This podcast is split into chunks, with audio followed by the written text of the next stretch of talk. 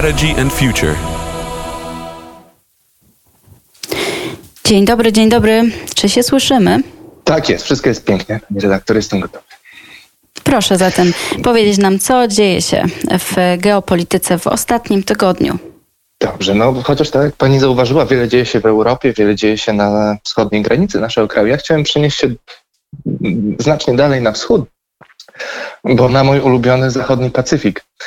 I zacznę może od tego, że jak poinformowała w piątek administracja prezydencka e, USA, dzisiaj, w poniedziałek 15 listopada odbędzie się wirtualny szczyt z udziałem prezydenta e, Bidena oraz chińskiego przywódcy Xi Jinpinga. Notatka zamieszczona na stronie Białego Domu z tej okazji stwierdza, że w trakcie rozmowy Biden i Xi omówią sposoby na odpowiedzialne zarządzanie rywalizacją Chin i USA, a także możliwe formy współpracy tam, gdzie interesy obu państw są zbieżne. Biden ma również wyraźnie wyartykułować priorytety i zamiary Stanów Zjednoczonych oraz szczerze i jednoznacznie przedstawić zastrzeżenia amerykańskiej administracji wobec działań Chin. W ubiegłą środę natomiast przedstawiciel do spraw handlu USA, Catherine Tai, poinformowała, że do przodu idą, jak to ujęła, rozmowy w zakresie implementacji postanowień pierwszej fazy umowy handlowej pomiędzy przedstawicielami USA i Chin. Równocześnie jednak Tai podkreśliła, że Stany Zjednoczone zamierzają pociągnąć do odpowiedzialności Pekin za wszystkie przypadki łamania postanowień podpisanej w styczniu 2020 roku umowy handlowej.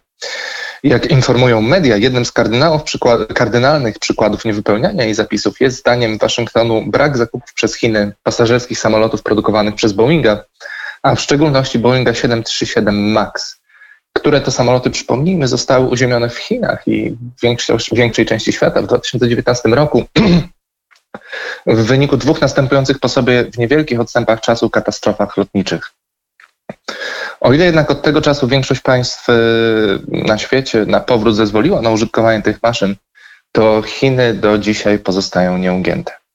Z kolei w ubiegłą sobotę, w sobotę dwa tygodnie temu już teraz właściwie, Izba Reprezentantów Kongresu USA stosunkiem głosów 228 do 206 przyjęła dość mocno okrojony projekt odnowienia amerykańskiej infrastruktury firmowany przez administrację Joe Bidena.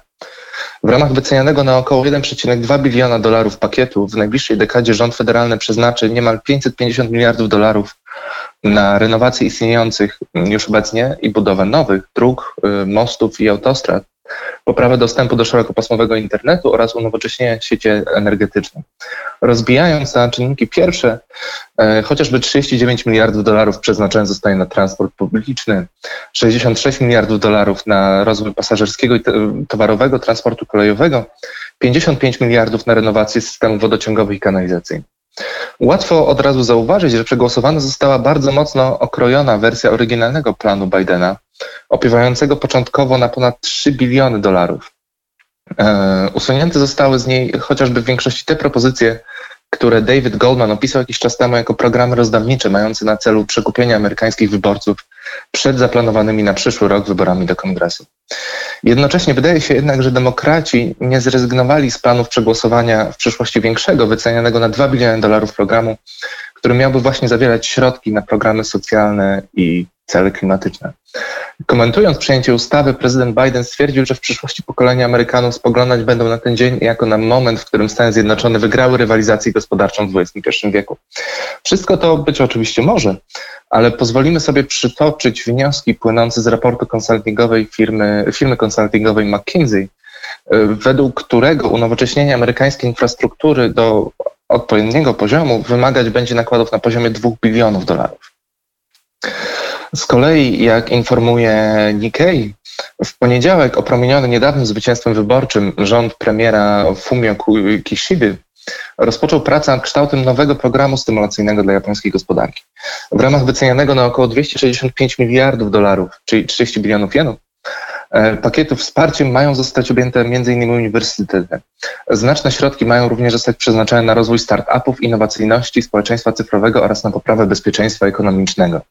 W praktyce Tokio ma wspomagać m.in. zwiększenie zdolności produkcyjnych, produkcyjnych baterii elektrycznych e, oraz zasilanych nimi samochodów, a także opracowanie małych modułowych reaktorów jądrowych. Co jednak najciekawsze, część pieniędzy ma zostać przeznaczona na wsparcie, dla publiczne, e, wsparcie publiczne dla taiwańskiego producenta mikroprocesorów. Ta ostatnia informacja ma związek z ogłoszonymi w połowie października i oficjalnie potwierdzonymi we wtorek, e, ostatni wtorek, planami budowy przez TSMC przy współpracy z Sony fabryki mikroprocesorów znajdującej się na wyspie Kyushu w prefekturze Kumamoto. Jak informuje zamieszczona na stronie TSMC we wtorek notatka, budowa zakładu ma rozpocząć się już w przyszłym roku i ma zostać ukończona do końca 2024 roku. Koszt przedsięwzięcia ma się zamknąć w kwocie 7 miliardów dolarów przy, jak to ujęli Tajwańczycy, mocnym wsparciu japońskiego rządu. Warto odnotować również, że w japońskiej fabryce TSMC mają być produkowane mikroprocesory w technologii 22 i 28 nanometrów, co na pierwszy rzut oka może się wydawać mniej imponujące niż chociażby plany budowy najbardziej zaawansowanych mikrochipów powstających w technologii 5, 7 czy 3 nanometry. Należy jednak pamiętać, że te ostatnie urządzenia znajdują zastosowanie głównie w najbardziej wymagających urządzeniach, przede wszystkim w telefonach komórkowych. Jednak w przytłaczającej większości innych urządzeń wykorzystywane są właśnie mikrochipy starszych, dojrzalszych generacji. I to właśnie ich niedobór tworzy kluczowe wąskie gardło w globalnych łańcuchach produkcji. Warto także wspomnieć, że chińskie ambicje osiągnięcia samowystarczalności w zakresie mikroprocesorów skupiają się właśnie na procesorach wyprodukowanych w technologii 28 14 nanometrów, bo to, bo to właśnie one mają napędzać miriady urządzeń wpiętych w ekosystemy Internet of Things i Industrial Internet of Things, które będą samą esencją czwartej rewolucji przemysłowej, tak jak wyobrażają sobie Chińczycy. Obok tych informacji w ostatnim Weekly Brief pisaliśmy również o makietach e, amerykańskich lotniskowców, które najwyraźniej stworzyli Chińczycy w celu ich niszczenia, jak można się domyślić, o własnym chińskim programie rozbudowy floty lotniskowców, o tym, jak przerotowali się Europejczycy na zachodnim Pacyfiku, bo właśnie Morze Południowochińskie opuścił e, brytyjski lotniskowiec, a wpłynął na nie, czy planuje wpłynięcie na nie już wkrótce niemiecka fregata Bayern, o dynamice rozwoju sytuacji pomiędzy Chinami, USA i Tajwanem, w tym o raporcie Tajwa Tajwanu o, o, bezpieczeństwie narodowym tego państwa i o głównych zagrożeniach emanujących ze strony Chin, o zamachu w Iraku na, pre, na premiera tego państwa, o sytuacji na Ukrainie, czy o tym, co działo się na Białorusi. Jeżeli jednak chcieliby Państwo dowiedzieć się więcej na ten temat, zachęcamy do lektury Weekly Brief na naszej stronie internetowej na strategyandfuture.org. Dziękuję Państwu. Bardzo dziękujemy za ten przegląd geopolityczny. Albert Świdziński, dyrektor analiz Strategy and Future